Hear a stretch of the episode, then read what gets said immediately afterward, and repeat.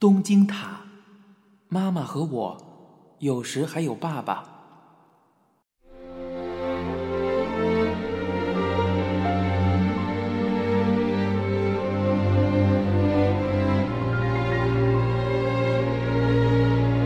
播讲人：一辆松鼠。第九章。据说，人的能力还有很多没被挖掘出来。还蕴藏着无穷的潜能，但是似乎没有一个人能成功的发挥出自己能力的一半。为了试验自己到底有多少能力，还有多少种可能性存在，人们从家里走出来，向这个社会质问，然后彷徨、徘徊。能够鼓足勇气踏出这一步，也可以说是一种才能了。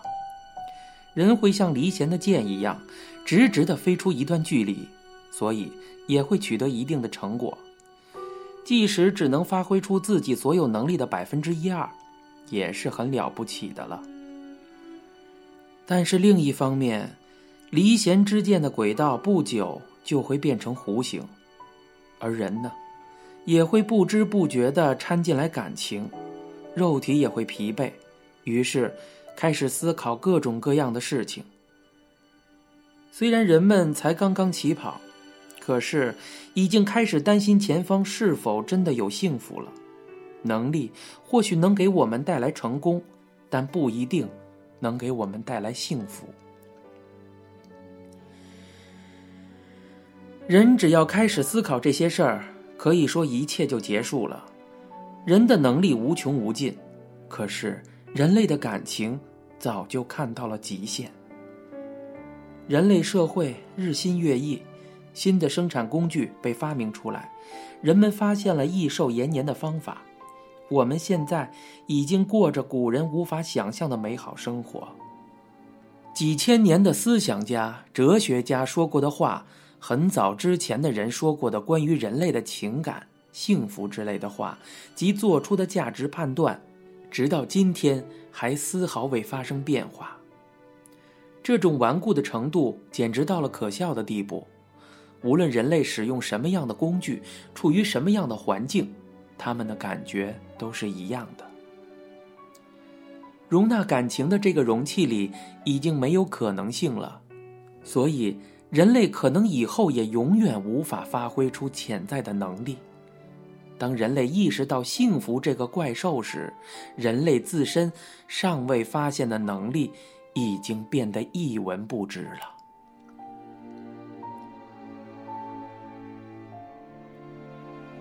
法国作家马埃特林科童话里的一只青鸟，相传可以给人带来幸福，也就是我们通常所说的幸福鸟。正如辛辛苦苦到处寻找的这只青鸟。幸福原来一直就在自家的鸟笼里，幸福也一直在每个人自己的家里。青鸟现在就在自己家里，但并不是只要青鸟一直守在自己的鸟笼里，这个家就会被幸福所包围。如果所有的家庭成员一起出去寻找这只青鸟，说不定幸福会自己来到这个家。不过，如果有一个男人即使单枪匹马也要寻找火鸟的话，那情况就很难说了。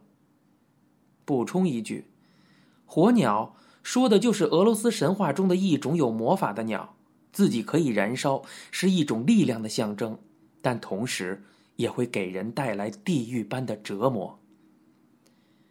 因为这个男人讨厌青鸟的叫声，觉得喜欢青鸟的女人和孩子很无聊。为了捕获火鸟，要先把青鸟的羽毛拔下来，然后放在火上烤一下，最后晾在那里。但结局是引来了一群乌鸦。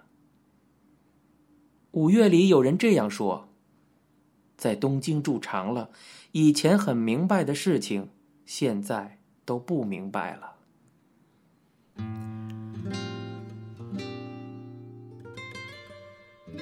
正如每个人都发生了很多变化，小学时候的我也在慢慢的变化。再怎么打棒球也当不了四号击球手，学习成绩也不怎么好。我觉得自己是不会成为漫画里出场的那些大明星了。自己，某个环境中的自己，有正常的成分，也有不正常的成分。小孩子懂得越多，想法就会变得越来越平庸，会想得到别人拥有的东西，也会讨厌起跟别人不同的地方。以前不觉得有什么的事情，在现在也会觉得自卑。这时候，听到妈妈说我上初中之后，我们一家三口就要住小仓了，我简直高兴的不得了。虽然祝丰这个小镇对我很好，我却从未觉得这里是我的家乡。不过，我对小仓这个城市也是一样的。但是以后爸爸妈妈和我三个人会住到一起，组成一个新家，那里将会成为我的家乡，而且。那个家在哪里？我的家乡就在哪里。这个消息让我非常高兴，迫不及待的盼着毕业。我按耐不住激动的心情，把上初中之后会搬到小仓的消息告诉了很多的人，其中有钱野君，还有其他朋友，有理发店的阿姨，有蔬菜店的叔叔，还有其他很多的人。虽然以后就见不到我的朋友们了。这让我很伤心，但以后我就属于正常家庭里的孩子了。这种喜悦超过了不能见到朋友的伤心。以后就很难见到你了呀？不会呀，坐火车一个小时就到了。姥姥还在这里呢，我肯定会经常过来的。不过，姥姥要是跟我们到小仓住就好了。有一次。我跟浅野君两个人去小仓的游戏厅玩，那里有好多好多的游戏机，让我们两个人疯狂不已。我们在那里几乎玩了个遍。说到筑丰镇上的游戏机呀，只有文具店角落里的一台，而且是那种站着打的曲棍球游戏。那时候，姥姥患上了心脏病，一到下雨下雪天就全身贴满了膏药。以前一直独自支撑的鱼店也不开了。以前，姥姥一整天都拉着装满鱼的两轮车走街串巷，每天晚上打扫那架两轮拖车是姥姥一天里最后的一项工作。姥姥用软管洒水，冲洗车上的汗味儿和鱼腥味儿，谨慎起见，还是要用刷子刷一遍。有时我会帮助姥姥打扫。这时，姥姥会一边刷车一边看都不看我的，说道：“你上初中以后就要搬回小仓了，是吧？”“嗯，是件好事啊。”姥姥，每次我放假都会过来的。嗯，你随时都可以来玩儿。虽然妈妈和姥姥是亲母女，不过平时却不怎么看到他们讲话，可能是因为姥姥这个人本来就不太爱说话，而且妈妈回来以后也没能处理好跟姥姥的关系。那个时候，姥姥看起来好孤单。当然，一方面是因为她生病了，身体消瘦下去；另一方面，她也不再染发了，所以不知不觉间头发。全部都白了。为了抚养孩子而开了好多年的鱼店关掉了。等自己歇下来的时候，九个孩子竟然一个都不在身边。出嫁之后回来的女儿，还有第一次一起生活的外孙，现在也都要走了。那一次，姥姥说完“你随时都可以来玩”之后，就再没说话。她只是一个劲儿的擦洗着已经废弃了的两轮拖车，我听着姥姥拿刷子蘸水的声音，觉得如坐针毡。九州的樱花含苞待放的时候，我们迎来了毕业典礼，大家神色紧张，在体育馆里排好队。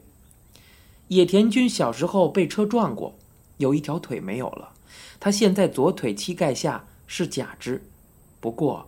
野田君很活泼，就连体育课都跟大家一起上。有时候，其他学校的小孩会讥讽说：“这里有个瘸子。”这时候，野田君会拔下假肢，一瘸一拐的跑步追赶那些家伙。虽然野田君一瘸一拐的，他跑步的速度倒是很快哦。最后，他追上那些讥讽的孩子，拔下假肢，咚咚咚的砸在了他们身上。野田君，如果有谁嘲笑你的腿，你就用这个假肢打他。好像野田君的某个亲戚这样教过他。中上君的醉鬼父亲经常闯到我们的教室。煤矿关闭之后，他经常在上课的时候喊着自己儿子的名字闯进来。哇！中上他爸来了耶！中上的父亲一来，我们这些学生就会马上如鸟兽散般的跑开。跑得慢的人一定会挨中上父亲的踢打。其他教室的老师和学生也会聚集起来。听说中上的母亲失踪了，中上的父亲被老师们死死的拦住。不过他还是继续的往教室里闯。中上的父亲不停的喊着儿子的名字。一边把老师和学生踢开，中上君则躲在教室的角落里，一副无能为力的样子，看着眼前发生的这一切。有一次，我们要出去远足，结果中上君只带了米饭，装在塑料袋里，系在裤带上。所有的孩子，包括野田君、中上君在内，现在都排好队站在体育馆里。这里面还有鬼替种君。鬼替种君身体魁梧，从低年级开始就只穿黑色紧身裤，打橡胶棒球的时候，嘴里经常会喊着：“快点儿投个硬球啊！”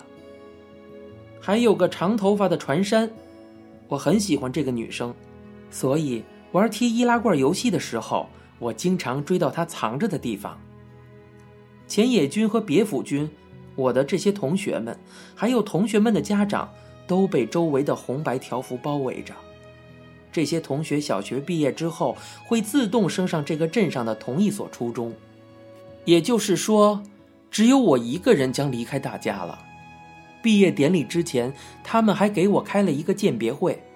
毕业典礼当天，老师把我叫到讲台上，对着班里的学生说道：“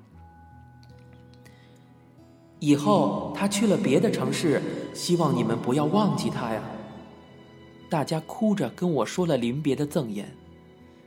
我在毕业留言里写了这样一句话：虽然我将离开这里，去上小仓的中学，不过我希望我们以后能在甲子园相会。甲子园以前是日本高中棒球联赛决赛的球场名字，现在仍在使用，但已经变成日本棒球职业联赛一个球队的主场。甲子园一度曾是日本高中棒球队最辉煌的向往，进入甲子园就意味着打入决赛。我们这些出生以来第一次得到毕业证书的孩子，都哭着回了各自的家。搬家的准备差不多都做好了，春天的气息越来越浓，天气也很晴朗。即将开始新生活的我，在这样的季节里兴奋不已。妈妈告诉我，我们的新家在小仓市中心的一座高级公寓里。祝丰这个小镇上，别说高级公寓了，连普通的公寓都没有，有的只是煤矿职工宿舍和出租的房子。高级公寓究竟是什么样？我想象不出来，感觉一定很漂亮，很奢华吧。我跟最好的朋友告了别，还去了学习柔道的道场和算盘学习班，跟大家辞行。现在只剩下搬家了。小仓的初中校服是什么样子呢？棒球队的队服是什么颜色的呢？然后到了樱花初放的日子，妈妈装着若无其事的样子跟我说道：“我们还是不去小仓了。”啊？为什么？为什么呢？肯定是骗我的吧。真的不去了。嗯，那爸爸呢？我不知道啊。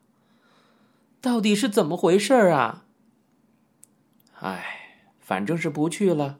你就在这里上初中吧。啊，我不要啊。可是没有别的办法呀。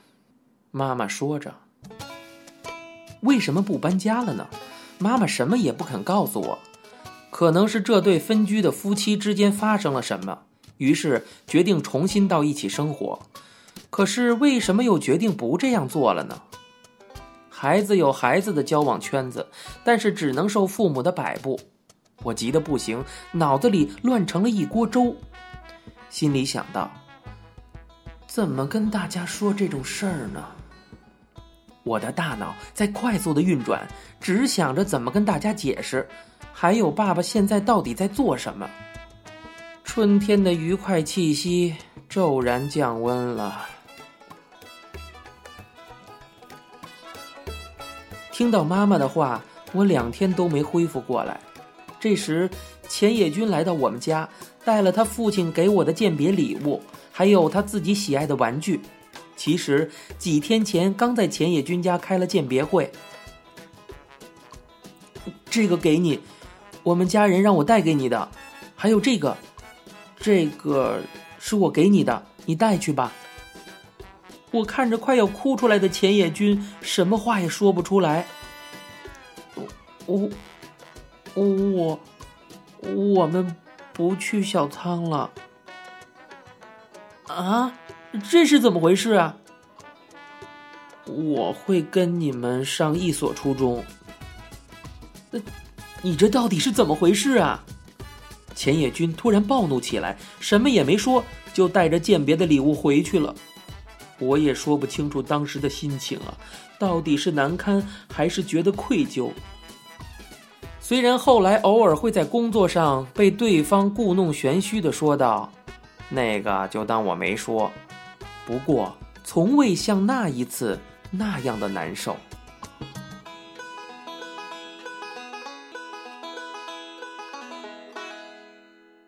我刚目送完钱野君远去的背影，这时候，别府君又从另一条斜坡上走了过来。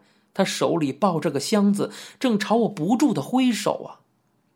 后来呀，我一直躲在家里，其他的事儿都交给妈妈了。我只有等着春天快快的过去了。您现在收听到的是由一辆松鼠播讲的《东京塔》。